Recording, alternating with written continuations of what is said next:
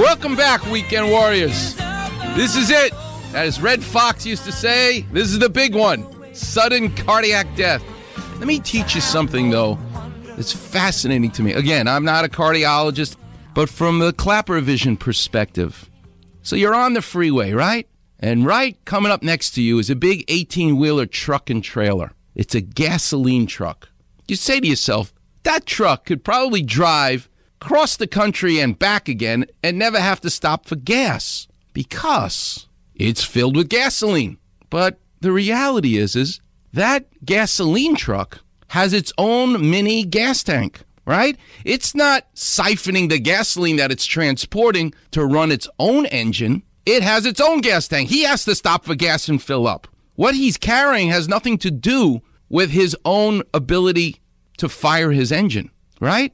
He needs his own gasoline tank just like your car does. The heart, this is a KlapperVision.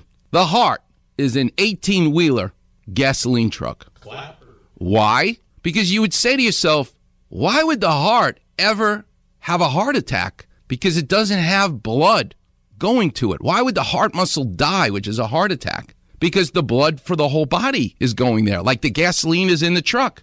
But just like the truck has its own mini gas tank, your heart actually has its own blood vessels that feed it. It does not get the oxygen from storing the blood and pumping it to your lungs and to your body.